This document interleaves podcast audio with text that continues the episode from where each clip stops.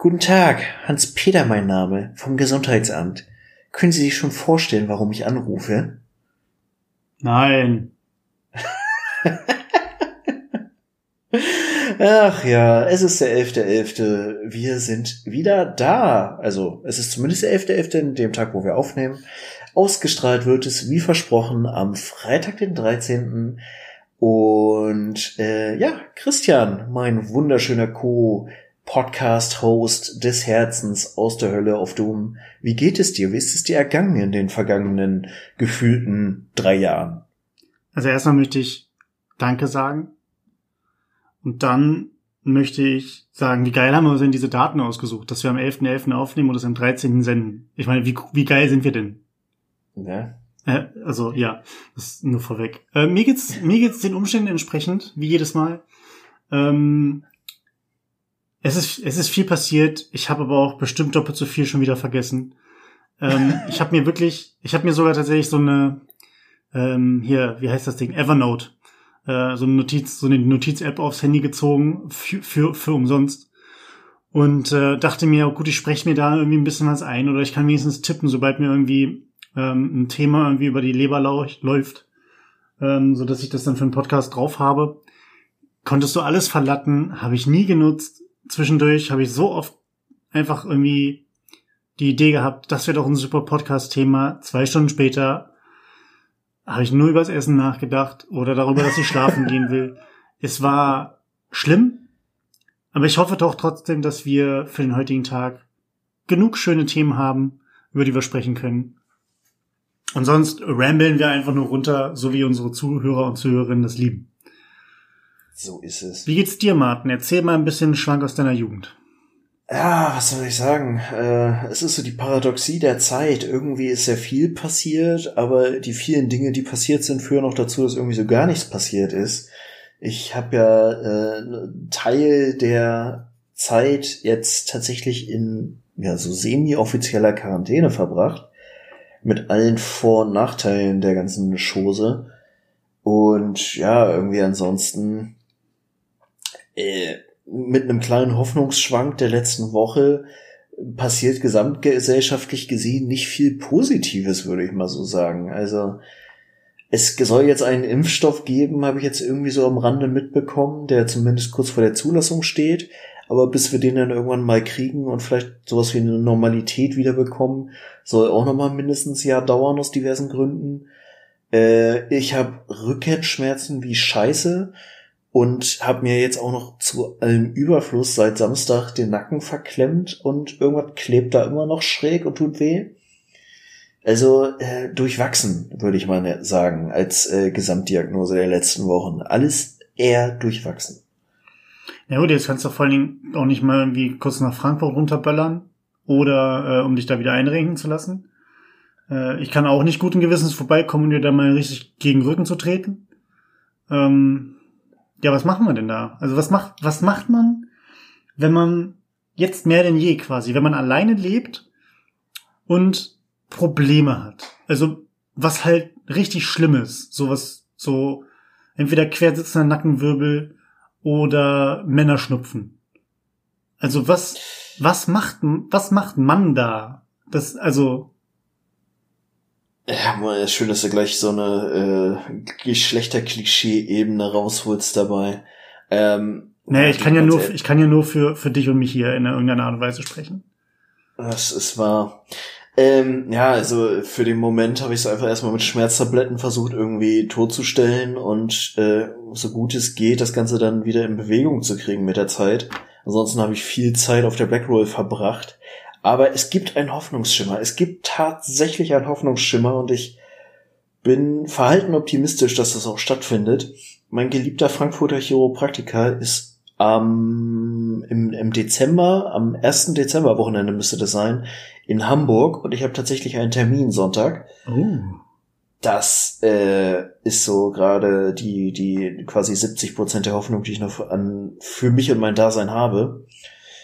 Und von daher, wenn dann nicht gerade irgendwie alles komplett in die Binsen geht und wir einen richtigen Lockdown kriegen, nicht so ein Lockdown Zero wie jetzt momentan, dann hoffe ich, dass ich dann quasi wieder äh, wie neu geboren und wie ein junger Hüpfer durch die äh, Welt hüpfe. Ja, der zieht dich erstmal lang und dann äh, wirst du erstmal ein paar Zentimeter wieder größer. Mhm. Kannst du auch wieder, weißt du, dann, dann läufst du wieder durch die Straßen, weißt du, Brust raus, Bauch eingezogen, weißt du, bist groß, bist mächtig, Kutte drüber, Lederjacke drüber. Das läuft dann wieder quasi. Ja, richtig auch geschmeidig. Das, was ich immer sage, bleibt ja. geschmeidig, Leute. Ja, das ist ja, das ist ja, wir kennen es aus Scrubs, das ist ja nur so ein, nur ein Spruch, den man ja gerne mal verwendet, im Sinne von man soll locker bleiben. Ähm, aber im Endeffekt sagt es genau das aus, man soll geschmeidig bleiben, weil geschmeidig und locker sind ja zwei unterschiedliche Paar Schuhe. Oder nicht? Mm, ja, ja. Ich glaube, Geschmeidigkeit ist halt eh so ein, so ein, weiß ich nicht, komisches, komischer Begriffsfluss, aber gerade im Thema Bewegung kommt es auch recht häufig vor, muss man sagen. Ja, vor allen Dingen, also auf der einen Seite gibt es natürlich dieses, wenn man selber geschmeidig ist, wird es geschmeidig passt auch zu das, das Fell meines Pferdes ist geschmeidig, oder? Mm, Aber auch ja. seine Bewegungen sind anmutig und geschmeidig. Und was ist denn eigentlich mit dem Geschmeide, was man sich um den Hals hängt? Fragen, Fragen über Fragen. Fragen über Fragen. Wir können sie nicht beantworten. Ähm, in dem Sinne, Leute, bleibt geschmeidig. Das war's mit Pech und Schwafel für diese Woche. Spaß. ähm, wir, haben, wir haben uns überlegt, was wir mit euch diskutieren wollen. Wir haben ganz, ganz viele Themen. Ich bin echt gespannt, ob wir auch immer die Kurve kriegen äh, bei den Themen, weil die Überleitungen sind nicht so, so fließend, glaube ich, dieses Mal. Zur Not machen wir einfach mal Hardcuts und machen einfach ein, äh, 90 Grad Drehung und äh, steuern dann einfach in die andere Richtung. Was sagst du dazu? Ja, klingt gut. Aber lass uns erstmal quasi das Thema auch kurz zu Ende bringen, ja. würde ich sagen, um direkt die erste Überleitung zu torpedieren. Äh, ja, Quarantäne ist irgendwie äh, nicht so geil, wenn man erstmal drinsteckt, muss ich sagen. Ähm, ich hatte, ja, wie, wo fange ich an? Ich war bei einem Kumpel mit äh, noch zwei anderen Freunden und wir haben zu vierten Spieleabend gemacht. War so irgendwie, ja, im Rahmen der, der, des überschaubaren Risikos. Wir waren zwar in einem Raum, aber haben, soweit es geht, irgendwie, wie es beim Spielen halt möglich ist, Abstand gehalten, haben uns nicht berührt, haben auch zwischendurch mal gelüftet, aber de facto waren wir einfach mehrere Stunden irgendwie in einem Raum.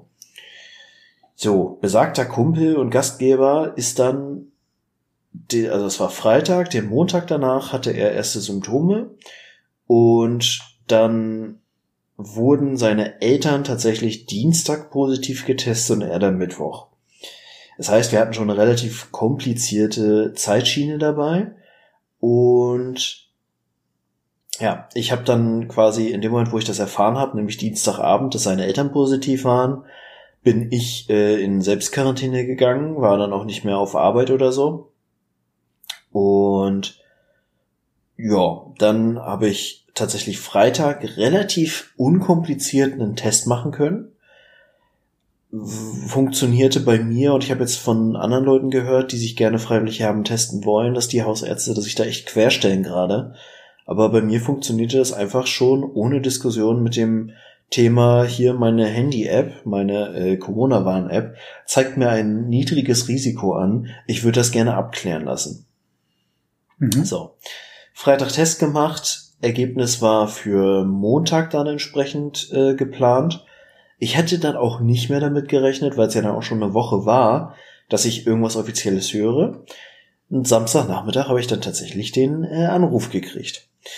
Der Anruf ging exakt genau so los, wie ich vorhin diese Podcast-Folge eröffnet habe. Guten Tag, Herr sowieso, äh, sowieso vom Gesundheitsamt. Können Sie sich schon denken, warum ich anrufe? War eine ganz freundliche Frau, mit der habe ich das dann kurz besprochen. Sie hat sich quasi alles nochmal genau erzählen lassen, hat daraufhin dann quasi gesagt, ja, hm, ist jetzt nicht ganz klar, ob Sie ein direkter Kontakt sind oder nicht. Ich spreche jetzt trotzdem eine Quarantäne aus das äh, kriegen sie ja auch nochmal schriftlich und dann, ja, kriegen sie quasi, also man kriegt dann immer Quarantäne bis zwei Wochen nach dem möglichen Kontakt. Das heißt, von dem Samstag aus gesehen wäre ich oder war ich dann noch bis inklusive Donnerstag in Quarantäne. Also de facto, was sind das, sechs Tage oder so?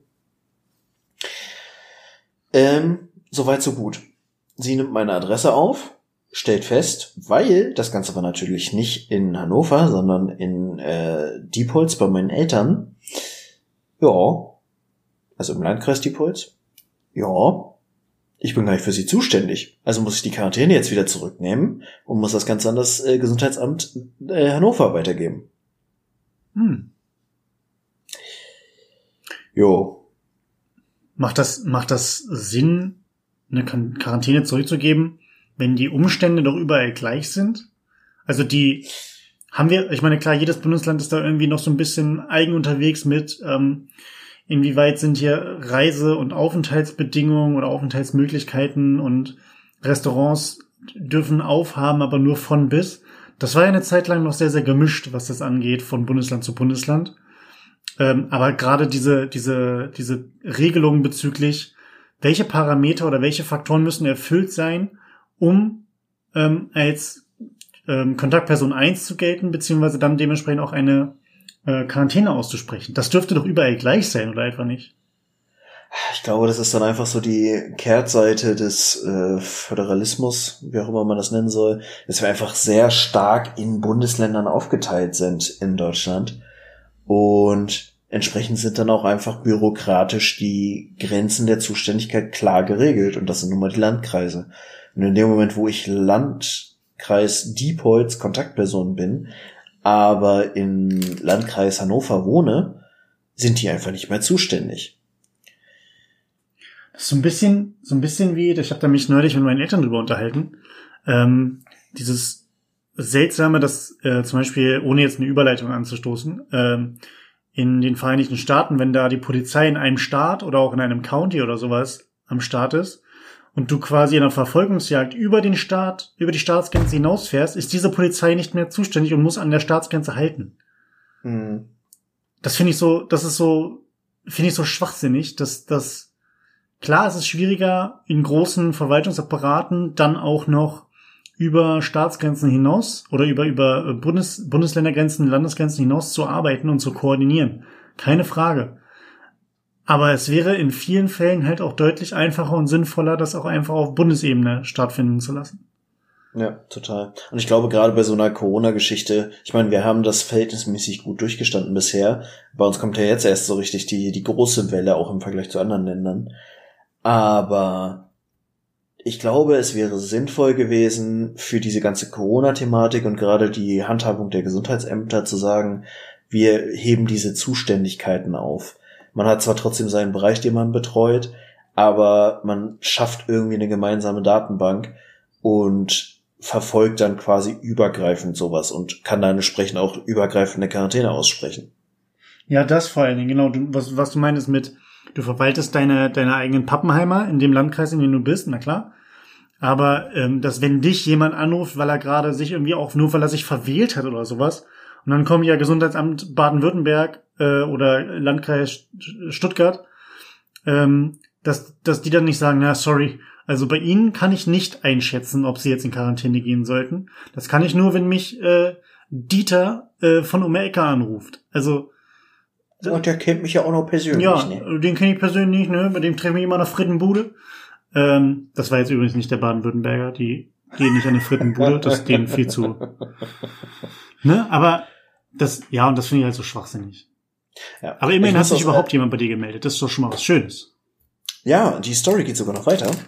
Ähm, das Lustige ist, dass ich dann, also ich habe dann quasi den ganzen äh, Scheiß drumrum in Angriff genommen. Das heißt, Quarantäne heißt ja, du darfst deine Wohnung nicht mehr verlassen.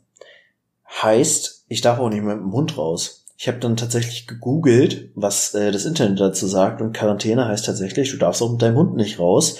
Tipps von fressnapf.de sind, an der Stelle Schleichwerbung oder indirekte Werbung, unbezahlte Werbung, whatever. Ähm, man kann ja seinen Hund auch auf die Terrasse oder auf den Balkon machen lassen. Und äh, man könnte ja Agility im Wohnzimmer anfangen. Also nur falls ihr mal in die Situation kommt.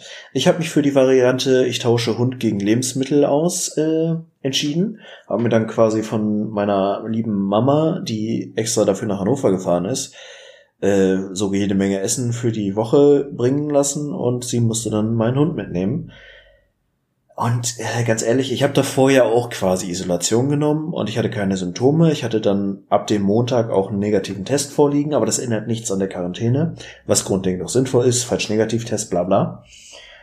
Aber im Grunde der Unterschied zwischen der offiziellen Quarantäne und der nicht offiziellen Quarantäne wäre ja nur gewesen, dass ich davor zwar mit Maske und allem auch im Treppenhaus unterwegs war, aber ich bin halt noch ein, zwei Mal am Tag äh, eher drei, vier Mal am Tag rausgegangen, mit dem Hund spazieren gegangen, alleine im Wald, irgendwo am Arsch der Heide, stört ja niemanden. Mhm. Ich kann niemanden de facto dabei anstecken.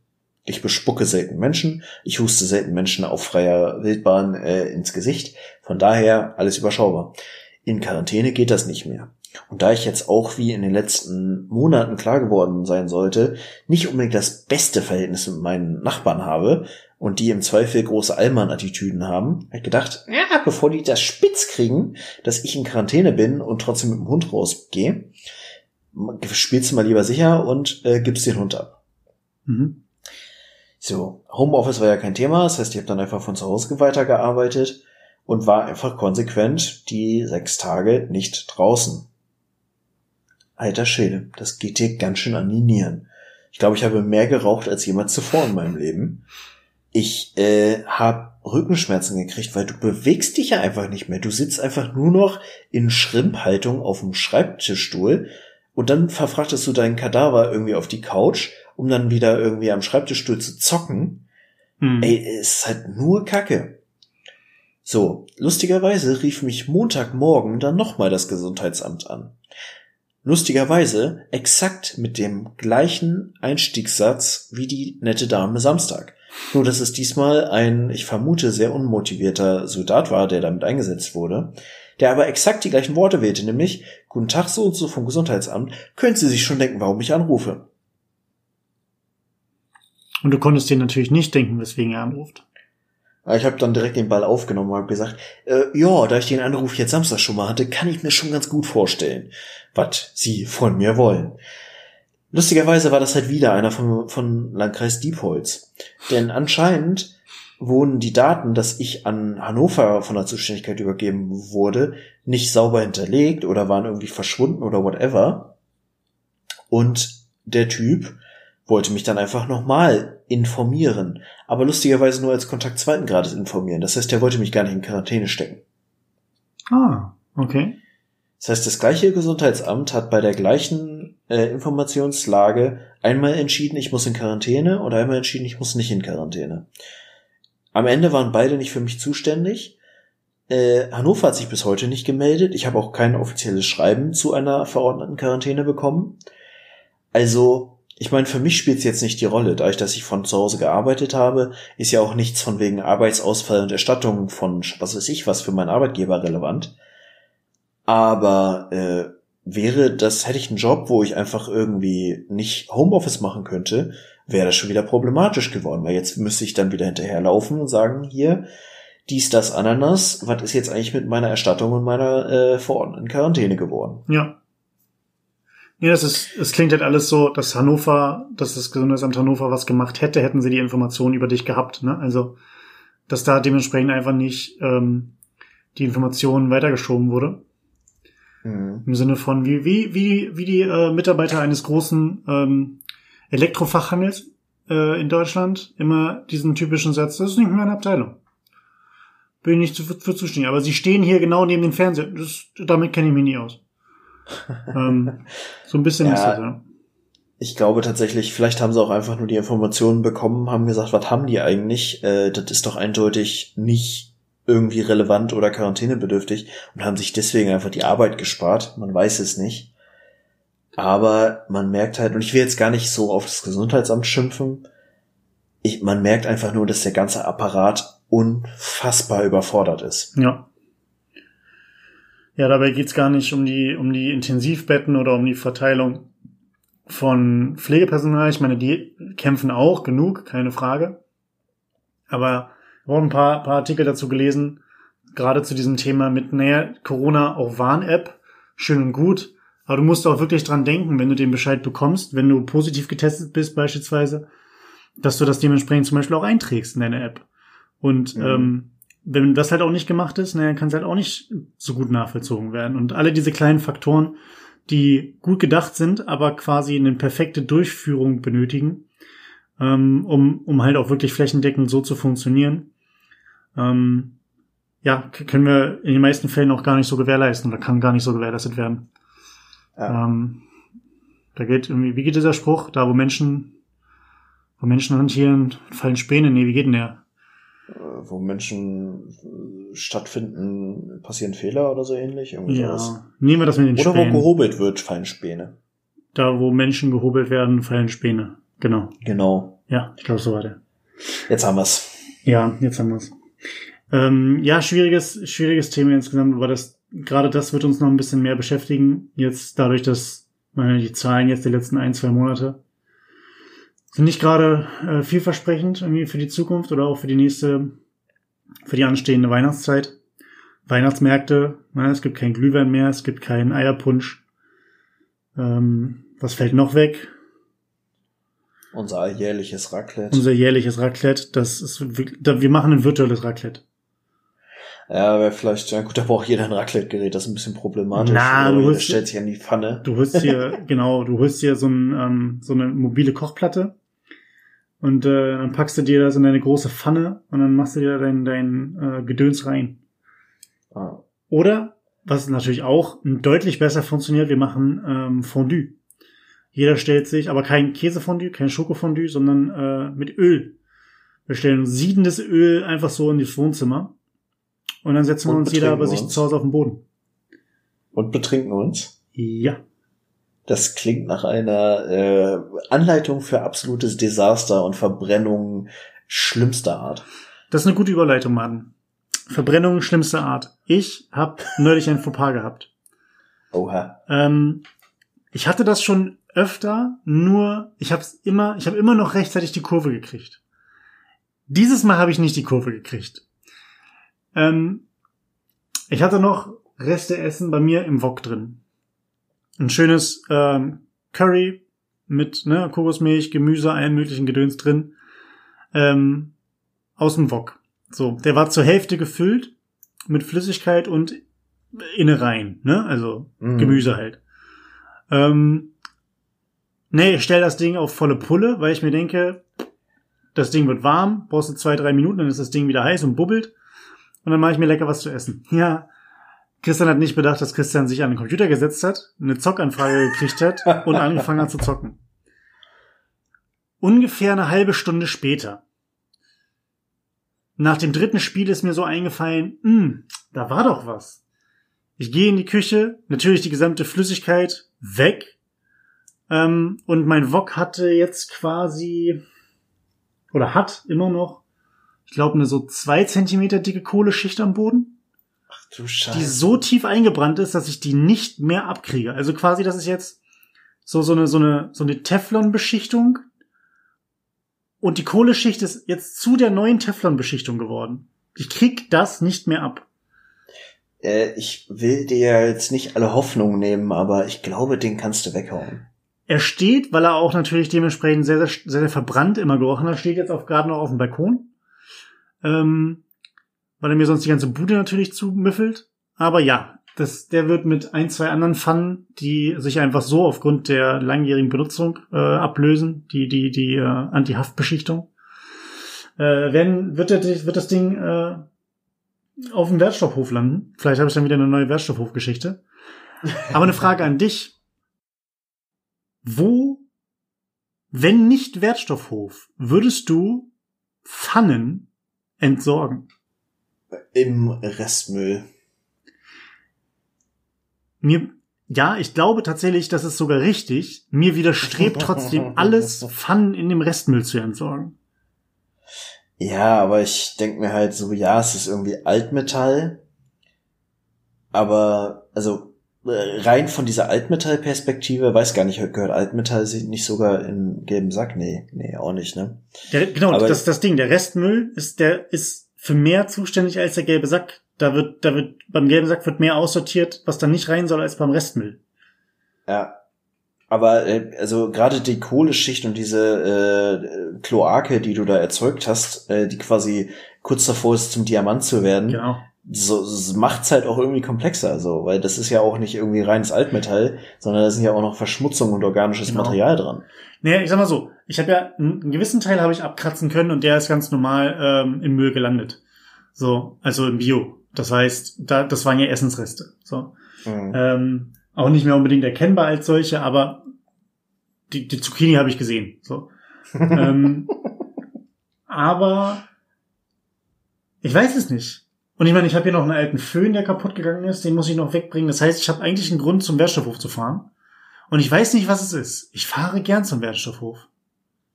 Ich weiß auch nicht, wieso. Ich steige aufs Fahrrad, alles kommt in den Rucksack, was ich habe, und dann wird das Ding im Wertstoffhof ent, äh, entsorgt. Ich fahre auch tatsächlich nur fünf Minuten dahin. Ich weiß nicht, was es ist. Das ist so ein Horrorgang für andere, weil es so unnötig erscheint, aber ich mache das gern. Ich weiß auch nicht wieso. Vielleicht bin ich komisch. Ich muss tatsächlich kurz einhaken. Ich meine, nach der letzten Wertstoffhof-Geschichte haben wir ja schon festgestellt, dass äh, da richtig Potenzial drin ist. Ja. Da können wir, können wir fast eine Rubrik in unserem Podcast für machen.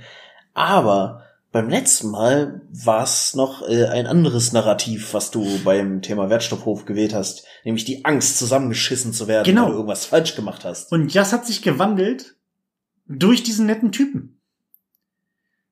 Ich fahre da jetzt mittlerweile, ich war jetzt noch einmal zusätzlich da, ich fahre jetzt mittlerweile gern dahin. Ich, weil mit einem guten Gewissen, dass ich genau das Richtige tue. Mhm. Danke, werter Herr vom Wertstoffhof. Du hast mir die Angst ich, vor dem Wertstoffhof genommen. Mir fällt gerade ein, ich war ja tatsächlich auch vor nicht allzu langer Zeit beim Wertstoffhof und ich habe gar nicht davon erzählt. Ich hatte ja auch eine Wertstoffhof-Geschichte, zumindest eine kleine. Du, äh, das letzte Mal, als ich erzählt hatte, hattest du auch eine kleine erzählt, aber ich, vielleicht ist es nicht dieselbe. Nee, ist es nicht. Ich war nämlich ein, zwei Wochen danach nämlich nochmal beim Wertstoffhof. Du musst es erzählen. Dim, dim, dim, dim. Wertstoffhofgeschichten bei Pech und Schwafel. Ähm, ich war, ich habe, glaube ich, das sage ich, also ich habe ja zumindest diesen ganzen, dieses ganze Setup-Thema erzählt, dass meine Garage noch voller alter Möbel steht, weil Anfang des Jahres, als ich umgezogen bin, der ganze Corona-Kladderadatsch losging, Sperrmüll nicht mehr abgeholt werden konnte und ich muss den Scheiß halt irgendwo lassen.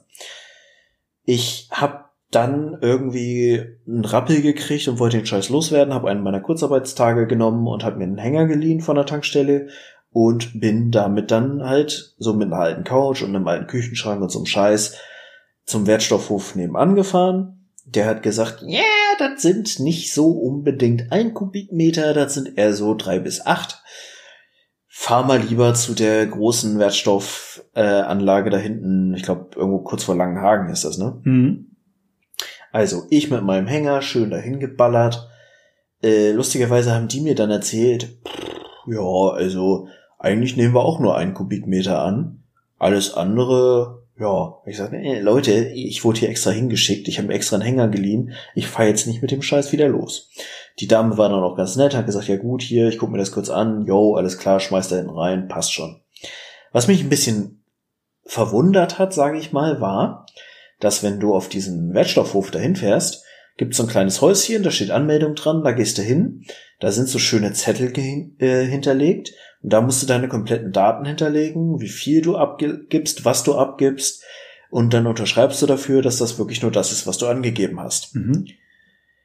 Dieses Stückchen Papier, ich habe es irgendwo noch liegen, ist, glaube ich, das Schönste, was ich seit langem an Papier und Haptik in der Hand gehabt habe.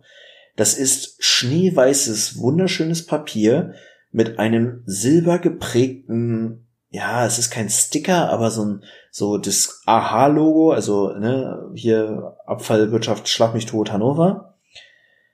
Ey, das Ding sieht so gut aus. Das sieht besser aus als meine Bachelor-Urkunde, die ich von der Leibniz-Uni gekriegt habe. Shoutout an der Stelle. Kriegt euren Scheiß mal auf die Reihe.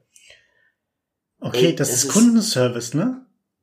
Ja, es ist in Zeiten von Nachhaltigkeit vielleicht ein bisschen, bisschen veraltet, kann man sagen.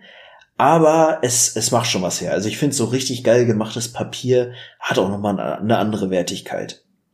Hast du schon mal überlegt, einen Kalligrafiekurs zu machen? Da ich absolut untalentiert bin und meine Handschrift im, äh, bei meinen Kollegen als gelebter Datenschutz gilt, eher nicht. Der Spruch ist nicht verkehrt, ja. Also du hast quasi, wenn du normal schreibst, ist es eine Doktorunterschrift. Ja. Okay. Vielleicht ist das so ein bisschen der Einfluss meiner Eltern irgendwie, dass, dass da doch ein bisschen was hängen geblieben ist aus dem medizinischen Bereich, aber nee, da ist, glaube ich, nichts zu holen. Hast du in der Schulzeit mal eine, eine Klausur zurückgekriegt mit äh, nicht leserlich 5? Mehrfach. Ernsthaft? Oh wow. Okay. Also äh, ja, es gab zumindest äh, diverse Male Punktabzug deswegen.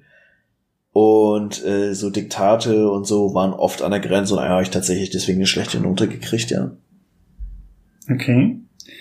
Das kann ich nicht nachvollziehen. Ich habe wirklich wunderschöne, eine wunderschöne Schrift. Also, ähm, ja. Nee, da bin Ja, es ist, es ist eine, schon eine sehr Mädchenschrift, kann man nicht anders sagen. So äh, klischeehaft wie das ist. Ja, nee.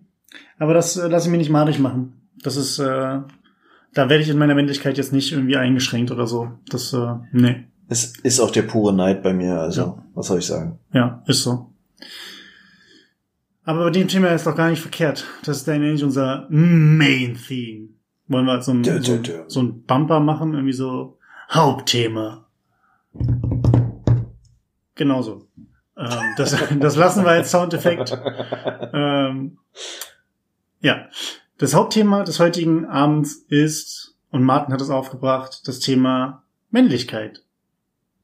In all seinen Facetten. Ich bin sehr gespannt, wo es uns hinführt, da es auch ein sehr, sehr ja, sensibles Thema ist. Ähm, ich habe das Gefühl, dass gerade in, in der heutigen Zeit alles, was ähm, das Thema Rollenverständnis, Rollenzuschreibung oder Verhaltenszuschreibung zu gewissen Rollenverständnissen ähm, und zu den zwei Hauptgeschlechter, ja, Hauptgeschlechter ist auch schon wieder Schwachsinn. Wie sagt, wie nennt man das? Zu den zwei Zu den biologischen Geschlechtern? pri primär gelebten, das ist auch falsch. Wie, wie sagt man, dass man diese beiden Geschlechter hervorhebt, ohne alle anderen zu exkludieren? Ja, ich glaube, das äh, trifft schon den Kern der Diskussion, in dem wir heutzutage irgendwie stecken. Und es ist wahrscheinlich auch nur so semi-schlau in Zeiten von Political Correctness und bla äh, über Geschlechter- und Männlichkeitsdefinitionen zu sprechen. Aber hey, no risk, no fun. No risk it, no biscuit.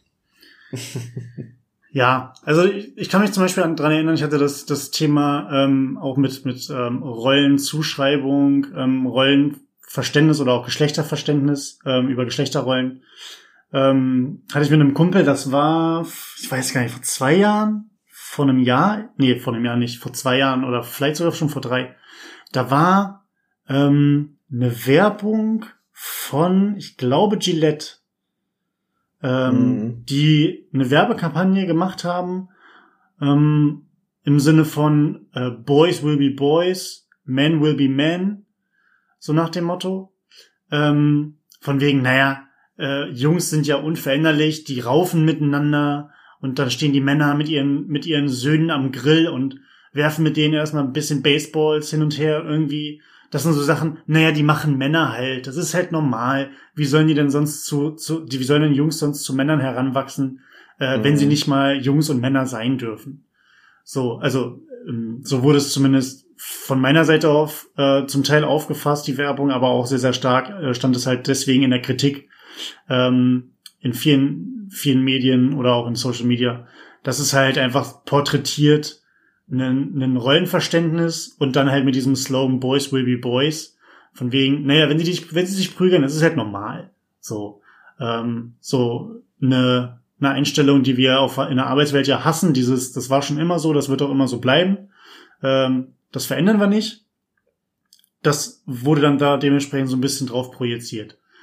Und Mhm. äh, das war so der, der eine Punkt, an den ich mich in, der letzten, in den letzten Jahren erinnere, wo ich mit einem Kumpel da öfter drüber geredet habe, über das Thema.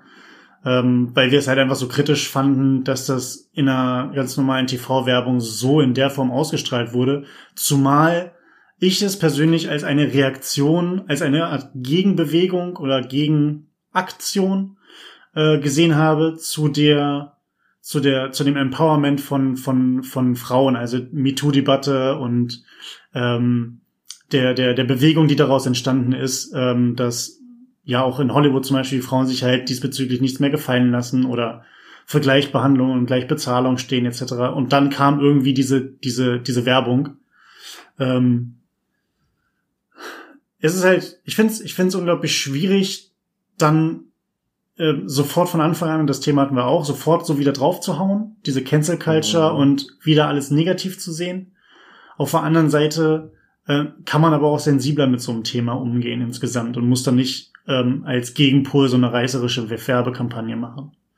Aber das ist so meine erste Meinung dazu. Wie stehst du dazu? Mm, ich finde, also ich, ich muss sagen, ich erinnere mich sehr gut an diesen Werbespot und ich fand den damals extrem gelungen, muss ich sagen, weil der schon auch einen Zahn der Zeit getroffen hat. So in diesem, die, der, der Twist dieses Ganzen war ja, dass so super klischee besetzte Situationen geschaffen wurden oder gezeigt wurden, wo so, ne, so typisches Catcalling, was ja gerade auch groß in der Diskussion ist, ähm, so dieses typische, man steht am Grill in männlicher Runde und die Jungs raufen sich und ja, alle zucken so mit den Schultern und gucken sich das an und sagen, ja, Boys will be Boys, die müssen sich abreagieren mäßig. Und dann wurde ja quasi der Twist gezeigt, wie es besser sein sollte. So wie man, ne, dass man den, die Jungs auseinander nimmt und sagt, hey, wir prügeln uns nicht, Gewalt ist keine Lösung. Oder dass halt ein Typ, der ein Mädel äh, catcallen will, also irgendwie ihr unangenehm, un unangebracht hinterherpfeifen will, von einem anderen aufgehalten wird und gesagt wird, ey Dude, das ist nicht cool. So, und ich fand das Ding halt sehr geil gemacht, weil es einfach sehr gut den Zeitgeist auch wiedergegeben hat, zu sagen, hey, da haben wir einfach Probleme, da haben wir eine, eine, und ja, das ist auch ein sehr überreizter Begriff, haben wir eine toxische Männlichkeit, ein toxisches Selbstverständlich, Selbstverständnis von Männlichkeit, was irgendwie nicht mehr zeitgemäß ist, was auch einfach, ja, ich weiß gar nicht, wie ich es alles benennen soll, wie ich es alles unter einem Begriff subsumieren soll, aber wo es einfach unangenehm wird und, und auch einfach hinderlich äh, in dem, wie wir uns als Gesellschaft weiterentwickeln können.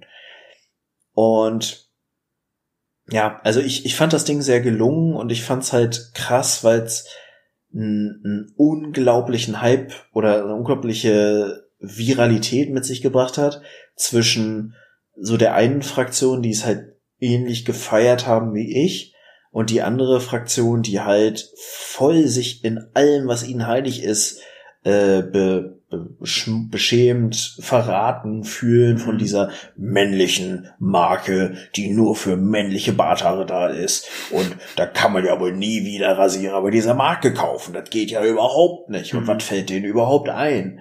So, und das war halt wieder so diese, da waren wir voll in dieser Draufhauen-Situation, dass man eigentlich nur so eine, so eine hm, Social Media Fraktion auf der einen und auf der anderen Seite hat, die sich nur zugekokst irgendwelche Scheiße um die Ohren hauen und sich nur gegenseitig anbrüllen. Und äh, da waren wir halt wieder sehr in den Extremen. Ja, das stimmt. Also ich hatte zum Beispiel diese, ähm, das, was du meintest, und das ist vielleicht genau irgendwie mein Problem, was ich ähm, nicht mit dem Werbespot selbst, aber so mit meiner mit meinem Gedächtnis da in dem Zusammenhang hatte. Ich hatte zum Beispiel gar nicht mehr groß im Kopf diese Auflösung, dieses, ähm, dass dann im Nachhinein nochmal alles gezeigt wurde, wie es besser gemacht werden könnte. Ne? Das hatte ich so gar nicht mehr auf dem Schirm. Ich habe mich quasi ehrlich gesagt nur an diese Negativbeispiele erinnert. Ähm, mhm. Ähm, und da quasi so, auch wenn es schon ja, drei, zwei, drei, vier Jahre her ist, das nur noch quasi rausgefiltert. Es ist gut, dass du das nochmal gesagt hast. Ja, jetzt macht's, jetzt erinnere ich mich auch wieder dran, das macht mehr Sinn.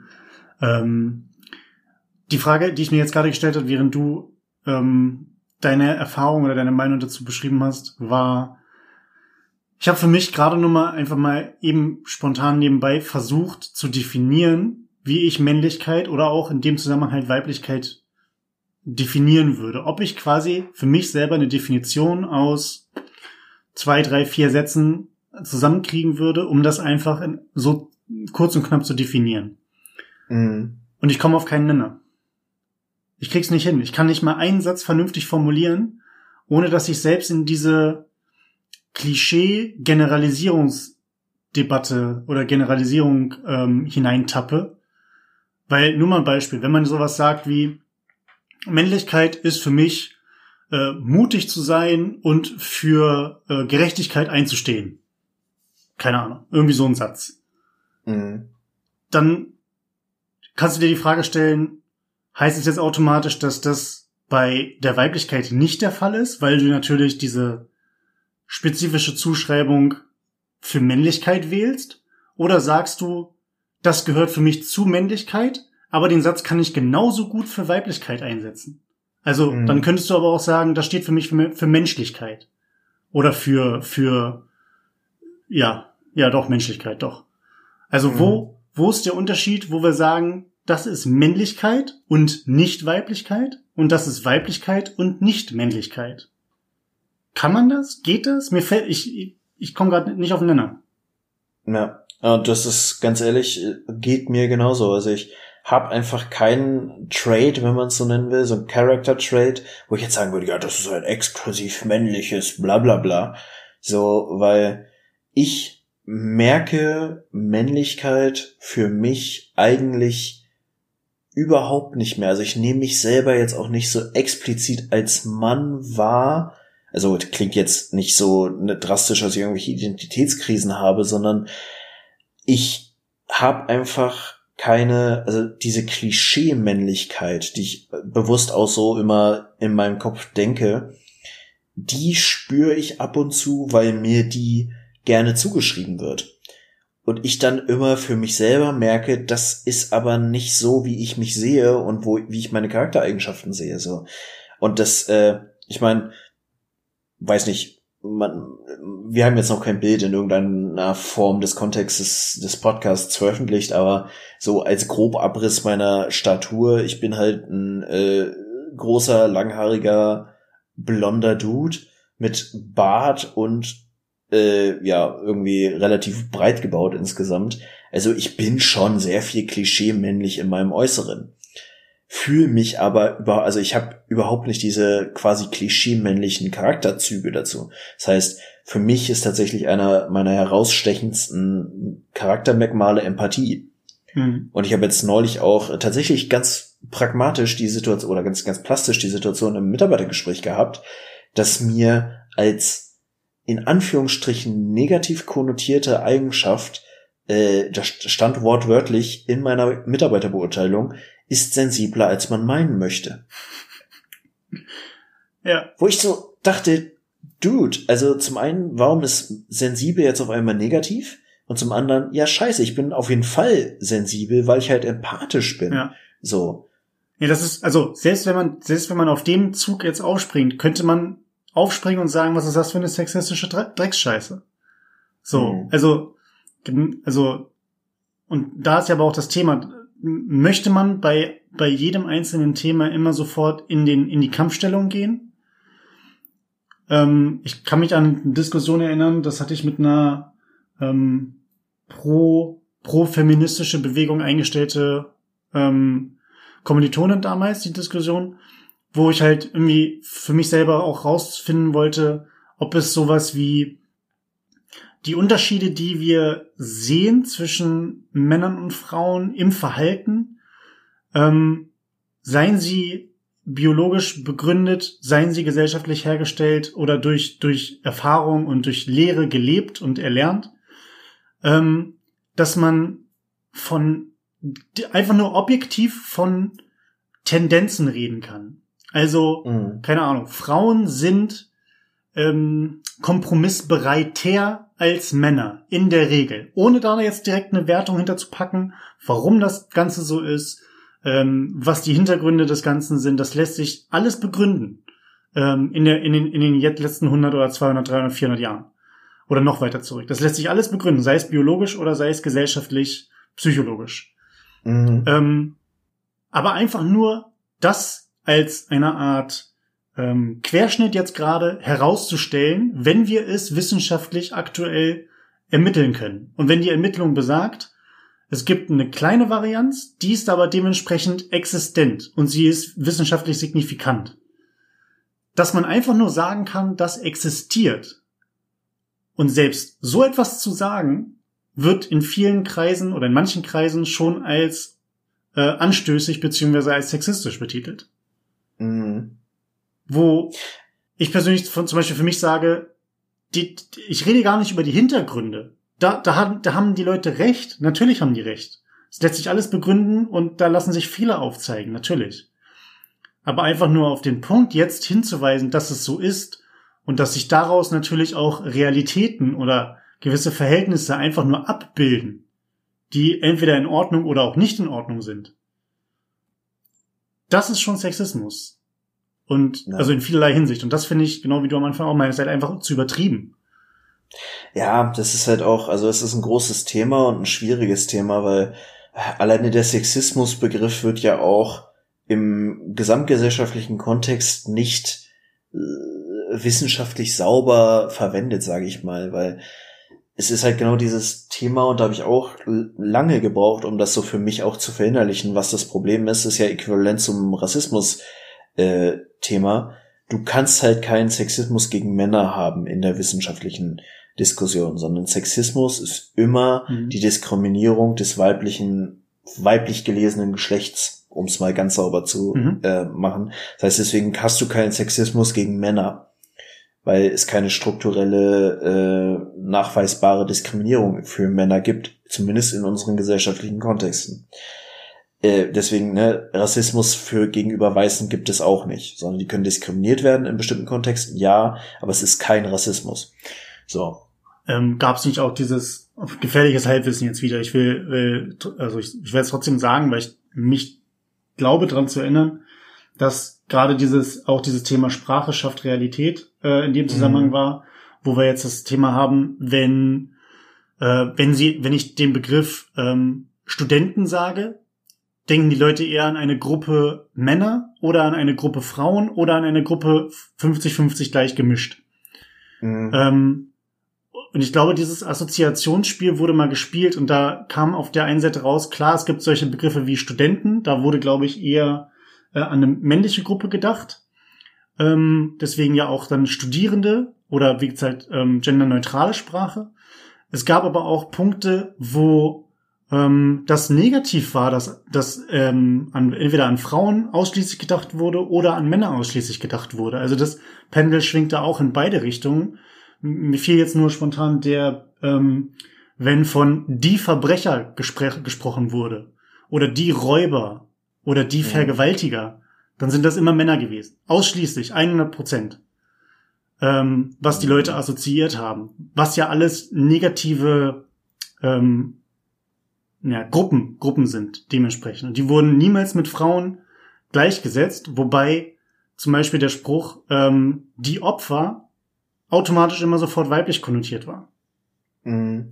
Und das sind so Sachen, da ähm, finde ich, ja, auf der einen Seite gerade das Studierendenthema, da finde ich es auch vollkommen in Ordnung, wenn man sagt, naja, ähm, Sprache schafft Realität. Auf der anderen Seite gibt es natürlich solche anderen Beispiele und das geht, wie gesagt, ins Weibliche gibt es auch positive und negative Assoziationen, ne? keine Frage. Ähm, aber es wird nicht gleichermaßen, zumindest meines Erachtens nach, gleichermaßen über ähm, durch die Bank weg über diese Verhältnisse unter den Geschlechtern, unter den Assoziationen und Zuschreibungen diskutiert. Und das finde ich so schade, dass wir da wieder Fronten aufmachen und sagen, aber wir sind benachteiligter als ihr. Dann kommt die an, das andere Extrem und die sagt, ja, aber wir sind auch benachteiligt. Und dann gibt's, ja. gibt's einen, gibt's einen Frontenkrieg, da bauen sich die Leute irgendwelche Gräben, Social Media Gräben. Ähm, und man be bewegt sich keinen Schritt vor und keinen, keinen Schritt zur Seite und keinen Schritt nach oben oder so. Also das ist, weiß nicht. Ich finde das so schade. Ja, vor allem, es ist halt, schwierig. Ich glaube tatsächlich um gesellschaftlichen Wandel. Ich glaube, ich fragte, hatten wir in irgendeiner der letzten Folgen oder irgendwie, entweder haben wir so drüber gesprochen oder wir hatten es in den letzten Folgen. Ich glaube halt um gesellschaftlichen Wandel und irgendwie auch gesamtgesellschaftliche Meinung zu verändern, musst du sehr übertrieben sensibilisieren. Und so dieses ganze Thema Sprache und sprachliche Gleichberechtigung, was ja gerade auch so bis ins Letzte diskutiert wird, äh, ist sowas, wo übersensibilisiert wird. Und das auch durchaus zu Recht. So, dass äh, man als Mann irgendwie männlich angesprochen wird und als Frau weiblich, ist ja einfach nicht überall gegeben. So, und ich bin kein großer Fan von den aktuellen politisch korrekten Wünschen, wie man Menschengruppen ansprechen kann. So Studierende, Teilnehmende und so weiter nutze ich auch, gar kein Thema, finde ich auch irgendwie, stört mich ja überhaupt nicht. Aber so diese komische, bedeutungsschwere Pause ist sprachlich unhandlich. Ja gut, und ob, genau, sprachliche Handhabbarkeit und auch in, in manchen Fällen auch einfach, dass es grammatikalisch falsch ist. Ähm, muss man ja auch mal so sehen. Man kann nicht einfach nur sagen, wir hängen jetzt irgendwie eine Endung hinten dran oder ähm, nehmen ein Sternchen ähm, oder nehmen das große I oder wie man es auch handhaben möchte. Äh, genau, es macht Kommunikation nicht nur langsamer und schwieriger in vielen Fällen, ähm, wenn es sich nicht elegant umsetzen lässt und es ist halt einfach auch grammatikalisch dann in den meisten Fällen oder in vielen Fällen falsch. Ich hatte dann nur mal ein, ähm, paar Vorträge zugesehen von dem, oh, ich habe seinen Namen nicht mehr raus, aber auf jeden Fall auch äh, Literaturdozent irgendwo in Essen oder so. Ja, oder halt auch ganz woanders, weiß ich nicht. Ähm, ich habe gerade nur Essen im Kopf. Und der hat das einfach nur mal komplett auseinandergenommen und der ist auch zu dem Schluss gekommen, naja, wir können es in manchen Situationen machen. Aber in vielen Situationen halt auch dementsprechend nicht, weil es halt einfach faktisch falsch ist. Mhm. So. Und ich weiß nicht, hattest du mal diesen ähm, es wurde einmal versucht, ein Buch komplett, ähm, ein Buch, was auch, was thematisch halt gerade mit dem Thema gearbeitet hat, dass nur die männliche Version äh, oder die männliche Variante verwendet wurde, wurde einmal versucht umzuschreiben, komplett auf genderneutrale Sprache. Ich weiß jetzt nicht, welches es war.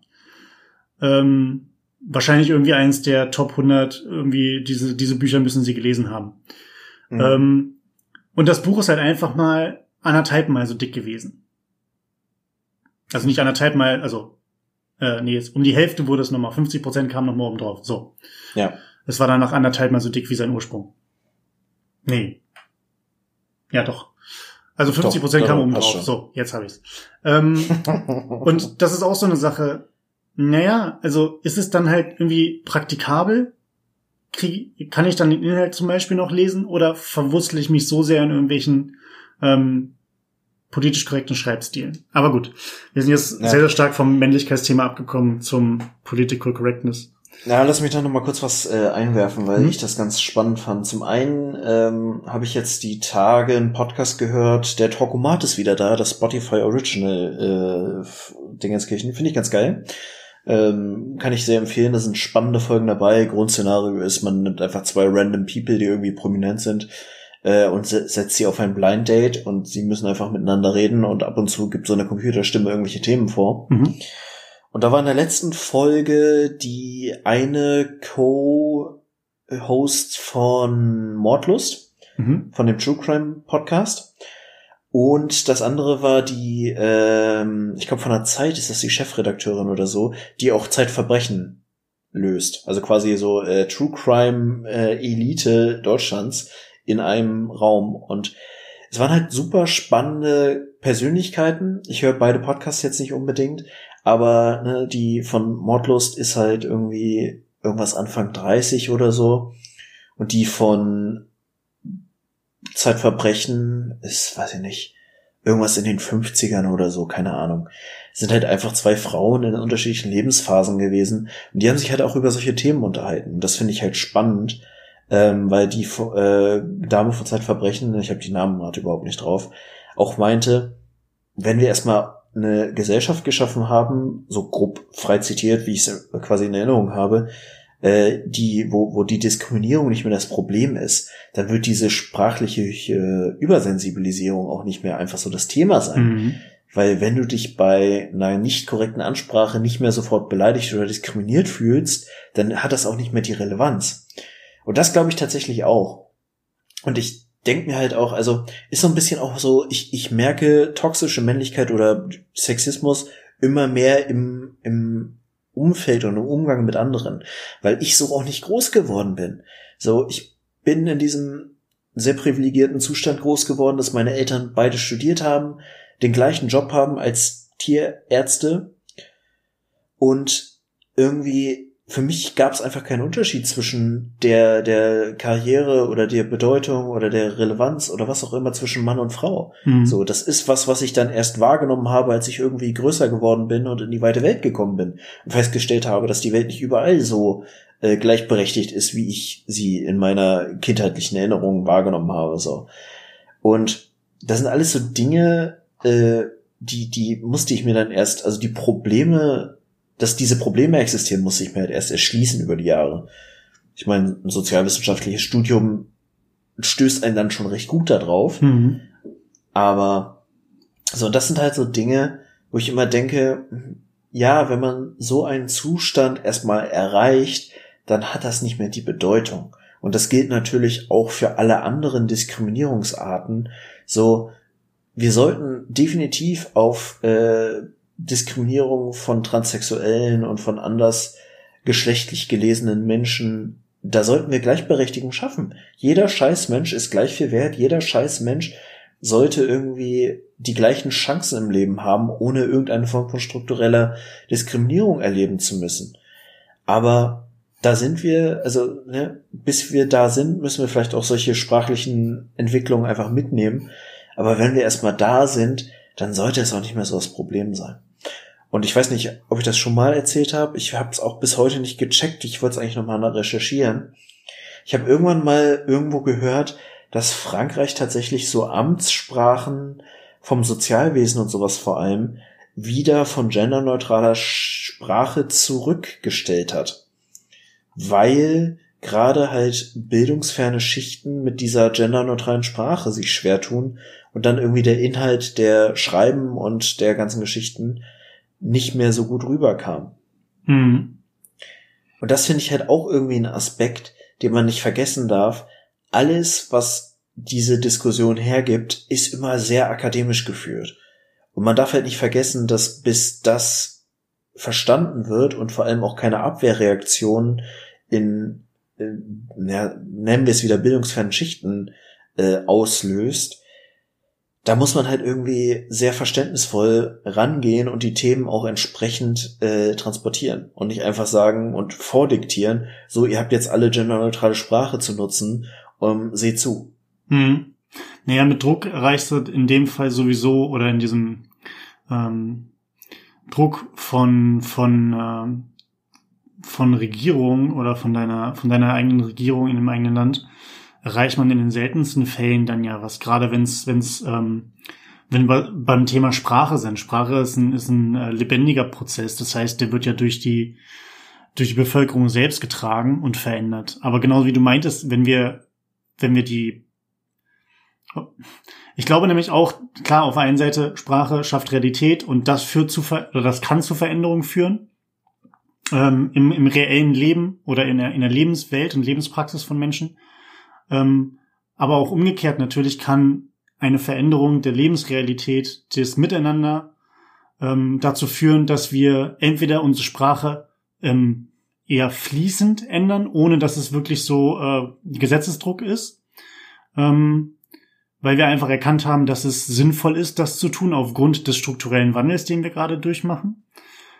Oder dass man sagt, wir brauchen diese, diese, so wie du meintest, wir brauchen diese, diese Sprachanpassung gar nicht mehr, weil sich niemand diskriminiert fühlt oder fühlen muss. Mhm. Deswegen, also ich, ich bin pro, pro beiden, also dass beides gleichermaßen äh, den Beitrag leistet. Ich glaube tatsächlich aber, dass ähm, rein aus dem Bauch raus denke ich, wir sollten mehr, weniger an der Sprache drehen, sondern wir sollten natürlich mehr an den äh, eigentlichen Ereignissen drehen, weil da sind Menschen, glaube ich, das hilft Menschen, glaube ich, mehr in ihrer Diskriminierung oder in der Bekämpfung von Diskriminierung als ähm, ob ich die Person mit dem richtigen, ähm, mit der richtigen Geschlechterzuschreibung anspreche oder ob ich ihr ins Gesicht schlage, weil sie ähm, homosexuell ist. Also, weiß nicht. Das, ich glaube, da hilft tatsächlich dass die, die Aktion mehr, als dass ich auch meine Sprache achte. In erster Absolut. Linie, also in dem einen Punkt. Aber ja, es muss von beiden Seiten natürlich kommen. Ja, du ganz ehrlich, äh, so in, in den letzten Jahren habe ich mir auch schon ganz oft gedacht, so, das männliche Ego ist so viel fragiler als äh, das weibliche. Und ich glaube, ganz viel, was so passiert und was irgendwie auch so dieses sprachliche oder neckisch rübergebrachte, aber durchaus ernst gemeinte Kleinhalten von Frauen angeht, ist einfach labiles männliches Ego, was dann in, in hoher Potenz einfach zu Diskriminierung führt, wo du dann immer denkst, so, ey, nur weil Frauen jetzt irgendwie Rechte einfordern, die sie einfach verdammt nochmal verdient haben, wird dir, Uli, da hinten doch nichts weggenommen.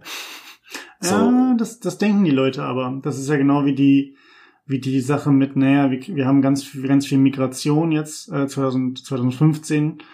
Ähm,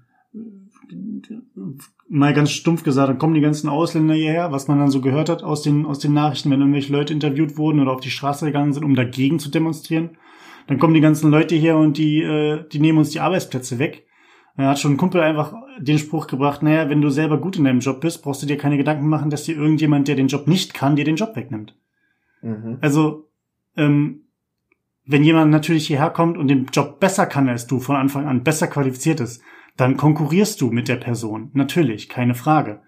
Aber ich glaube, gerade in so einer Situation ähm, wollen die, wollen die Leute, die dann so argumentieren, sich nicht selber hinsetzen auf den Arsch und einfach mal ein bisschen arbeiten an sich selbst ähm, und sich selber halt in Konkurrenz beweisen, sondern äh, einfach nur weiter auf ihren Lorbeeren oder noch nicht mal verdienten Lorbeeren auf ihrem Sitzfleisch sitzen ähm, und trotzdem ihren Job behalten. Und das ist ja, ich weiß nicht, nicht nur fragiles männliches Ego, sondern das ist halt einfach super Bequemlichkeit aufgrund von einer Situation, in der man sich äh, schon immer befunden hat.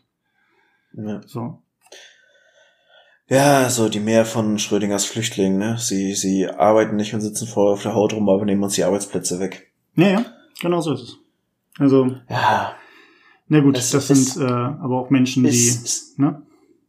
Ja, es ist auch schwierig, irgendwie abschließend zum Thema Männlichkeit. Ich habe keine Ahnung, was Männlichkeit ist. So, ich auch nicht. Es gibt dominante Männer, es gibt dominante Frauen, es gibt sensible Männer, es gibt sensible Frauen. Es ist doch einfach scheißegal. So, wir sind irgendwie alle Menschen und wir haben unsere sexuelle Orientierung und wir stehen irgendwie biologisch gesehen und irgendwie vielleicht auch verkopft auf bestimmte Dinge oder eben nicht. Ist doch alles scheißegal. Hauptsache, wir kommen irgendwie alle klar und uns geht es allen gut. Ich glaube, wir müssen einfach selber, also jede Person muss, ähm, egal ob Mann, Frau, divers, ähm, wie man sich auch selber definiert oder zu, seine, seine Geschlechterzuschreibung definieren möchte. Ähm, ich glaube, wir müssen einfach tatsächlich nicht, dass wir es komplett ad acta legen, sondern dass wir einfach für uns selber entscheiden, was, wie möchte ich quasi für mich selber meine, mein Dasein ausfüllen, wie möchte ich anderen gegenübertreten, wie möchte ich Menschlichkeit definieren für mich und dann entsteht quasi ein Bild, was vollkommen losgelöst von Männlichkeit oder Weiblichkeit ist.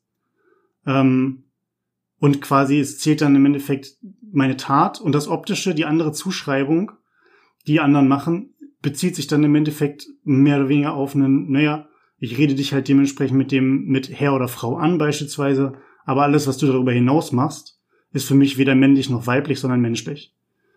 Ja. Und ja, vielleicht kommen wir ja so zu einem Schluss, aber wir beide werden die Welt nicht verändern können, leider. Vielleicht irgendwann, wenn dieser Podcast äh, uns die Zeit ermöglicht, dass wir unsere Jobs aufgeben können und Vollzeit an der Weltverbesserung arbeiten können. Wollte ich, falls uns jemand sponsern möchte, vielleicht. Klingt nach einem sinnvollen Experiment. Ich hm? sehe da schon Potenzial für uns. Ich sehe auch Potenzial. Ähm, ich sehe auch Potenzial, dass wir jetzt eine Stunde into Aufnahme sind. Und du hast noch ein wichtiges Thema, was dir am Herzen liegt, Martin. Das Thema hat mit Gebäuden zu tun. Oh, ja. Ich weiß jetzt nicht, ob das Thema mir wirklich am Herzen liegt, aber äh, ich habe die Frage gestellt bekommen die Tage und war wollte einfach jetzt das Experiment machen zu sagen, äh, Christian, wie stehst du dazu? Und zwar geht es darum, die Frage war, was bietet, wenn man eine zerstörte Stadt hat, durch Krieg, durch ähm, ja auch Naturkatastrophe, was auch immer, was lässt sich im Perspektive der Stadtplanung daran an Chancen und Risiken erkennen? Was sind so deine ersten Gedanken dazu? Uff, ähm, das ist eine schwierige Frage. also Chancen, dass ähm, also es ist ja, es ist ja auf beiden Seiten zweigeteilt. Wir haben ja auf der einen Seite natürlich für den Neuaufbau Chancen und Risiken.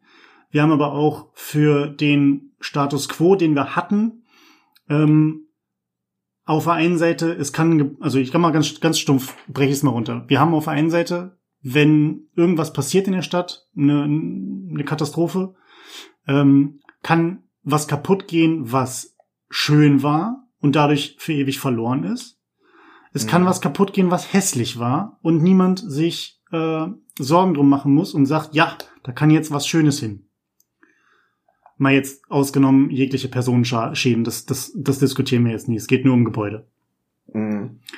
Ähm, von daher sehe ich als Chance natürlich für Stadtplanung, dass man ähm, Wohnraum schaffen kann für Personen in den Städten, dass man aber auch gleichzeitig äh, bei neu geschaffenem Wohnraum immer so dieses ähm, Kulturbild, ähm, Tradition, Geschichte der jeweiligen, des Stadtteils, der Stadt selbst mit einfangen kann. Also quasi nicht nur, wir stellen hier Wohnblocks hin und um einfach mhm. günstigen Wohnraum zu schaffen, sondern ähm, auch tatsächlich ein bisschen ähm, Qualität, Wohnqualität und auch Lebensqualität in den jeweiligen Regionen und Stadtteilen zu erschaffen.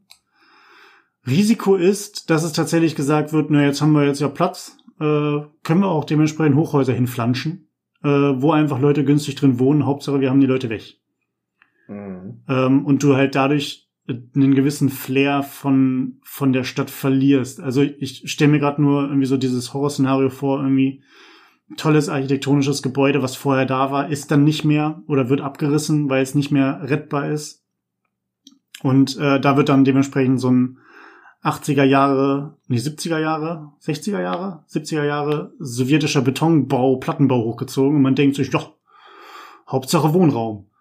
Ähm, mhm. Und das ist so für mich irgendwie so ein Nachteil, aber das ist nur ganz spontan. Ich müsste nochmal genauer über die Frage nachdenken.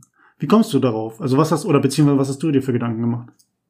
Ja, ich habe auch so ein bisschen auch am Beispiel von Hannover drüber nachgedacht, weil ich, also Hannover ich finde, man merkt irgendwie Städten an, wie viel da einfach gerade im Zweiten Weltkrieg zerstört wurde. Weil es gibt einfach diese Städte, die wirklich Glück gehabt haben, wo nicht viel zerstört wurde, wo du so richtig alte, schöne Architektur hast ähm, und, und wo einfach so dieser Charakter teilweise des, des 17., 18. Jahrhunderts einfach noch voll drin steckt. Dann hast du so diese Städte, die komplett neu aufgebaut wurden. Im Worst Case halt so mit diesem 60er Jahre Betonblock, wie du schon so schön gesagt hast. Und du hast aber auch einfach diese auch kulturellen Begebenheiten, wie zum Beispiel die Ägidientor-Kirche, mhm. die ja auch wirklich als Denkmal ähm, da gehalten wurde. Also ich habe es auch irgendwie so auf die die zweieinhalb drei Richtungen. Du kannst irgendwie verdrängen und das ist dann irgendwie, der kriegt dann auch schon eine gewisse Symbolik kannst einfach sagen, hier, wir äh, bauen wieder auf und tun so, als wenn nichts gewesen wäre. Du kannst konsequent weiterentwickeln und einfach sagen, okay, wir machen jetzt neue Architektur, es wird jetzt schöner und in dem Sinne auch irgendwie bessere Infrastruktur schaffen, weil wir fahren jetzt irgendwie mehr mit Lastern als mit äh, Kutschen durch die Gegend. Das ist äh, logistisch schon irgendwie was anderes. Das heißt, dann kannst du bessere Infrastruktur für sowas schaffen. Mhm. Oder du kannst halt irgendwie auch verarbeiten und kannst irgendwie an die Ereignisse, die zu dieser Veränderung geführt haben, erinnern, den Charakter bewahren und trotzdem irgendwie was Neues machen. Ja. Und das hat auch, glaube ich, viel mit Mentalität zu tun, wie man irgendwie mit solchen Begebenheiten, die zur Zerstörung geführt haben, überhaupt umgeht. Ich habe, äh, kann nur ein bisschen aus dem Nähkästchen plaudern. Ähm, nicht, dass ich irgendwie groß wüsste, was er geschaffen hat, aber mein aktueller Chef war mal äh, Bau Dezadent, Dezadent, Dez, doch Dezadent, glaube ich, genau. Ähm, in Thüringen, vielleicht auch sogar nur für Weimar, ich weiß es nicht. Ähm, und ähm, was er so mir erzählt hat, dass diese ganzen ähm, Anträge und Ideen, die in den Stadtteilen jeweils immer ähm, vorliegen, Kooperation mit Künstlern. Ich meine, wir hatten beide ja im, warst du eigentlich dabei? Im, äh, Im Studium hatten wir diesen einen Kurs, wo es um äh, Kunst im städtischen Raum ging. Yes, natürlich. Der war zum Beispiel sehr, sehr cool, weil, also ich persönlich bin so oft an irgendwelchen ähm, kleinen Projekten, die dann mit Bewohnerinnen und Bewohnern aus den jeweiligen Stadtteilen gemacht wurden, ähm, bin ich einfach mal vorbeigegangen, habe es so als gegeben aner anerkannt und gesehen und ähm, dann als dann auch se selbst, ich habe mir nie die Zeit genommen, mich hinzustellen und selbst drüber nachzudenken, was das denn bedeuten sollte oder wer das denn gemacht hat. Und wenn man sich dann aber da wirklich damit auseinandersetzt und beschäftigt, dann ähm, ist es eigentlich ganz cool gewesen. Also wie gesagt, jetzt bei mir um die Ecke gibt's so Sitzbänke und unter den Sitzbänken sind quasi ähm, Schuhe von den Bewohnern, die damals mitgemacht haben bei dem Projekt, einbetoniert und gucken so halb aus dem Beton raus. Mhm. Und ähm, man läuft halt einfach so dran vorbei. Es ist halt einfach so ein kleines, so ein kleines Gimmick. Aber ich finde es im Endeffekt, das, das schafft irgendwie so einen gewissen Stadtteilcharme und hat natürlich ähm, sorgt halt für für für ein gewisses kulturelles ähm, Erlebnis in der jeweiligen Stadt. Ähm, mal jetzt unabhängig von irgendwelchen großen monumentalen Gebäuden, Gebäuden jetzt, wie, wie im Eiffelturm oder so. Ähm, genau, und, und halt, das vieles, glaube ich, einfach an der Mentalität, so wie du meinst, der Stadtplanung selbst liegt. Ideen, glaube ich, sind in den meisten Fällen genug da.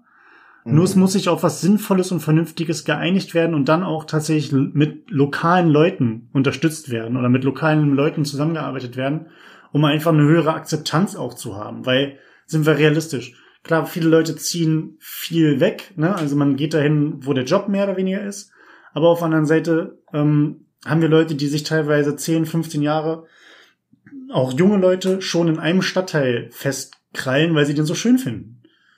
Ähm, und dann halt dementsprechend dort einfach lange leben. Und du willst nicht in einem Stadtteil leben, der keine Grünflächen hat und nur Wohnblocks. Also sind wir mal ehrlich. Mhm.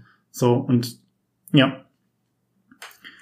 Ich musste aber auch, als du ähm, mich die Frage oder mir die Frage zuerst ähm, schon mal irgendwie beim WhatsApp-Chat mal so äh, spontan rübergeschoben hast, im Sinne von, das wäre doch eine Sache, die man mal genauer beleuchten könnte, ähm, musste ich auch an die Egedienkirche denken.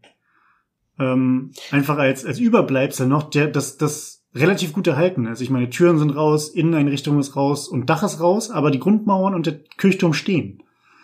Ja. Ja, es ist halt so ein, im wahrsten Sinne des Wortes ein Denkmal, weil es jetzt nicht irgendwie einen Versuch gegeben hat, das Ding wieder aufzubauen ja. oder herzustellen. So, es ist halt eine ausgebrannte Ruine, die als Denkmal dasteht und irgendwie an diese Zeit und an die Zerstörung erinnert. Ja. Ist da nicht auch die, äh, hängt da nicht auch die Friedenslocke drin? Hm, ich glaube ja. Ja.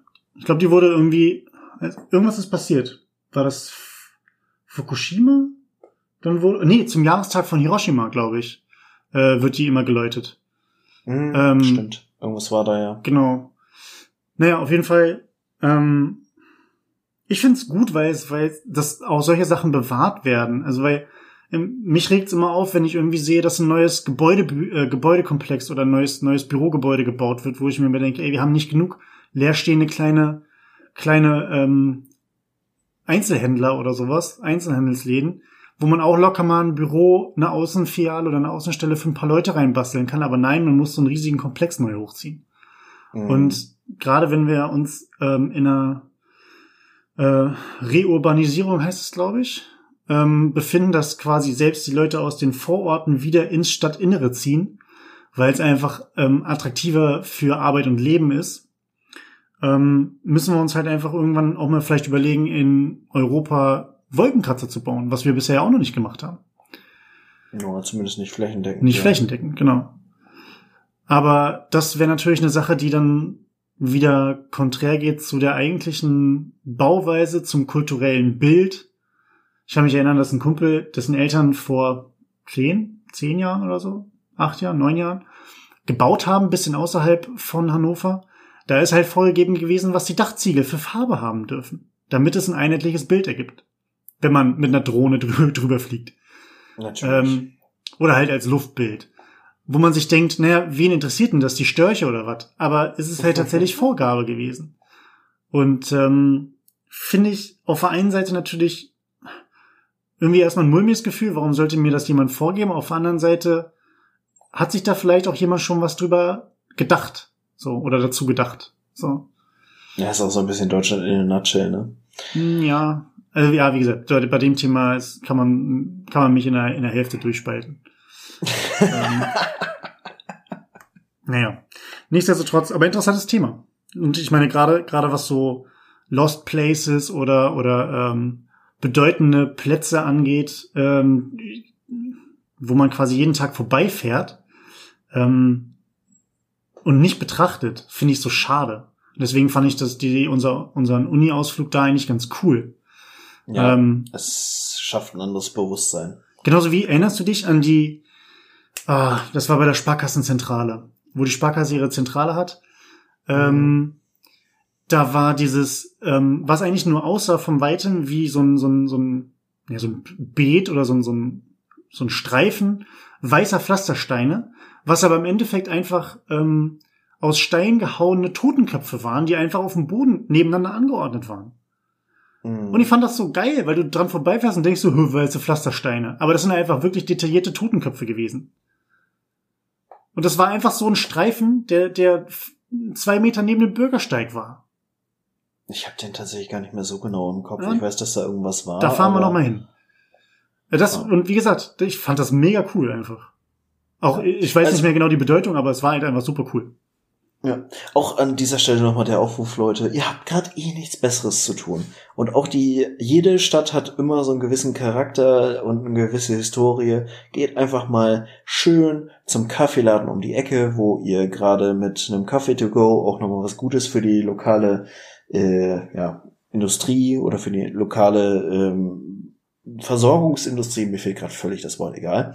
Also ihr wisst, was ihr rettet euren Kaffeehändler, Kaffeedealer nebenan oder Dealerin und geht einfach mal eine Runde spazieren und guckt euch bewusst äh, Gebäude an, guckt Mhm. euch bewusst eure Stadt an und bei der Gelegenheit, um auch nochmal ein richtig, äh, richtig schwerwiegendes Thema mit reinzubringen, achtet auch mal auf Stolpersteine. Wo jetzt gerade das Jubiläum der Reichspogromnacht, glaube ich, war, äh, achtet mal auf Stolpersteine, achtet mal drauf, was da so für Lebensspannen draufstehen und was, was da auch an Erinnerungskultur an die NS-Zeit in Deutschland drinsteckt äh, und wie schrecklich das war und wie sehr wir darauf achten müssen, dass sowas nie wieder passiert.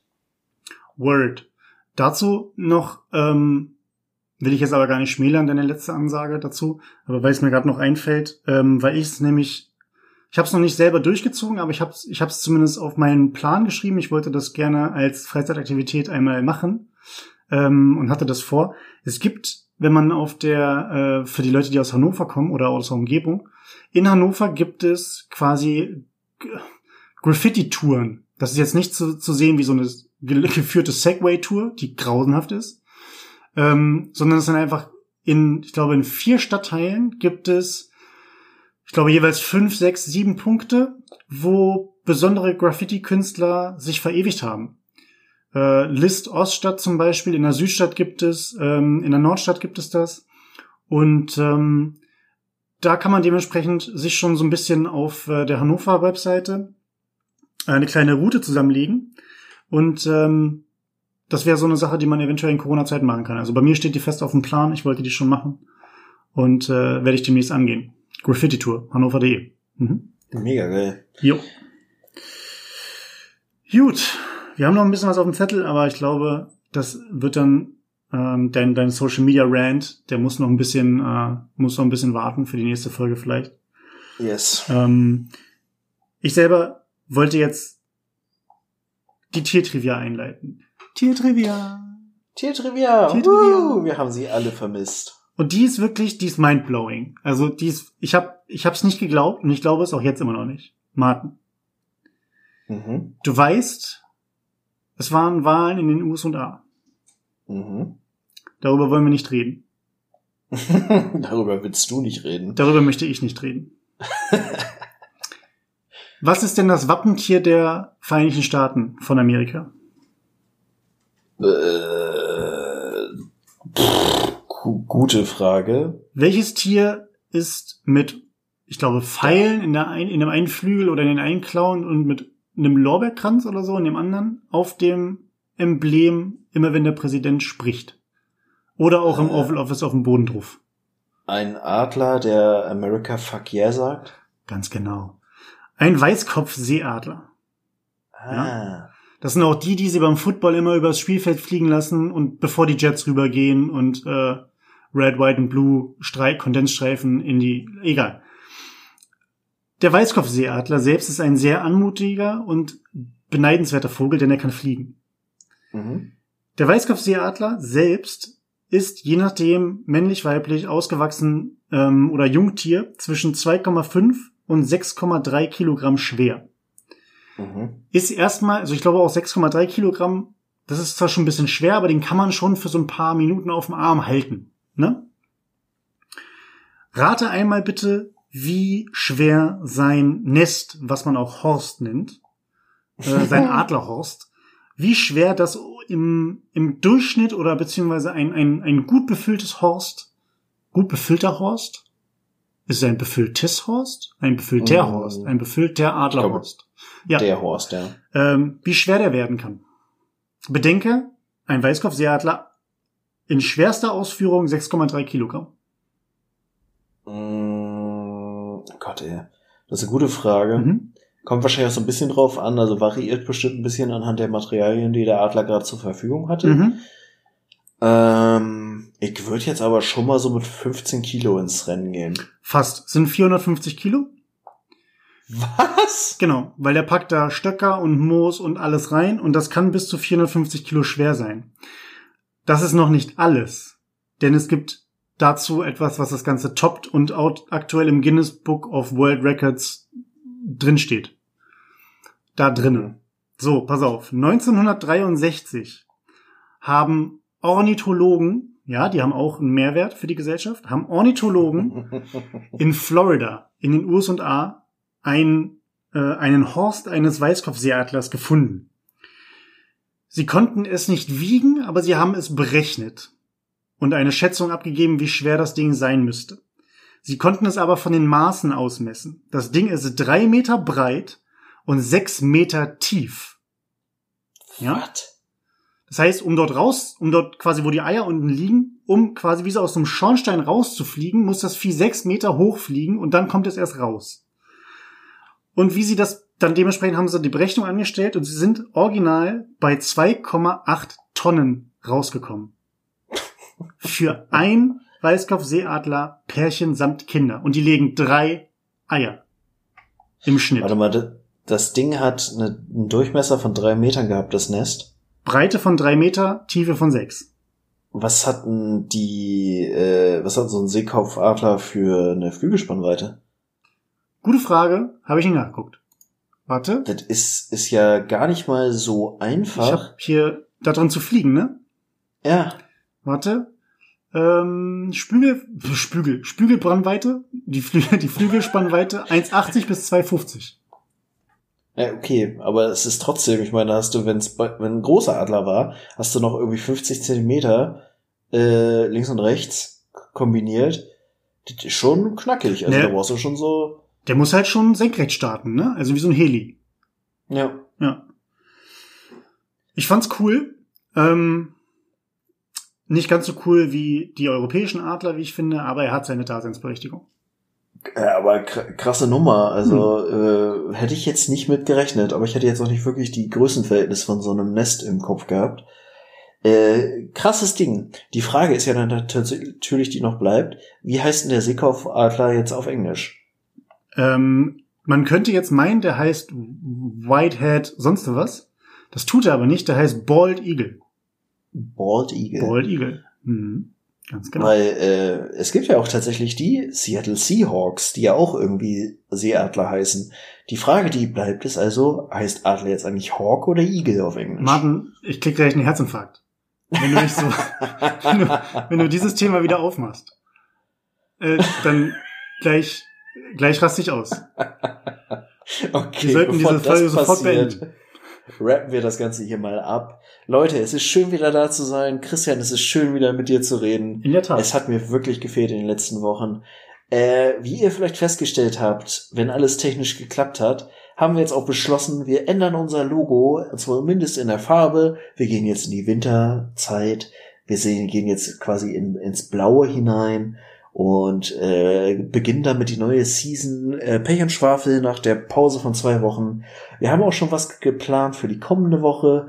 Ich, wir haben es auch schon hier und da angeteased, aber vielleicht können wir den einen oder anderen dann doch nochmal damit überraschen. In diesem Sinne, bleibt gespannt, habt eine schöne Woche und äh, ja, seht zu, dass ihr gesund bleibt und irgendwie auch bei Verstand. Finde ich ein gutes Schlusswort. Macht's gut, Leute. Bis demnächst. Tschaußen!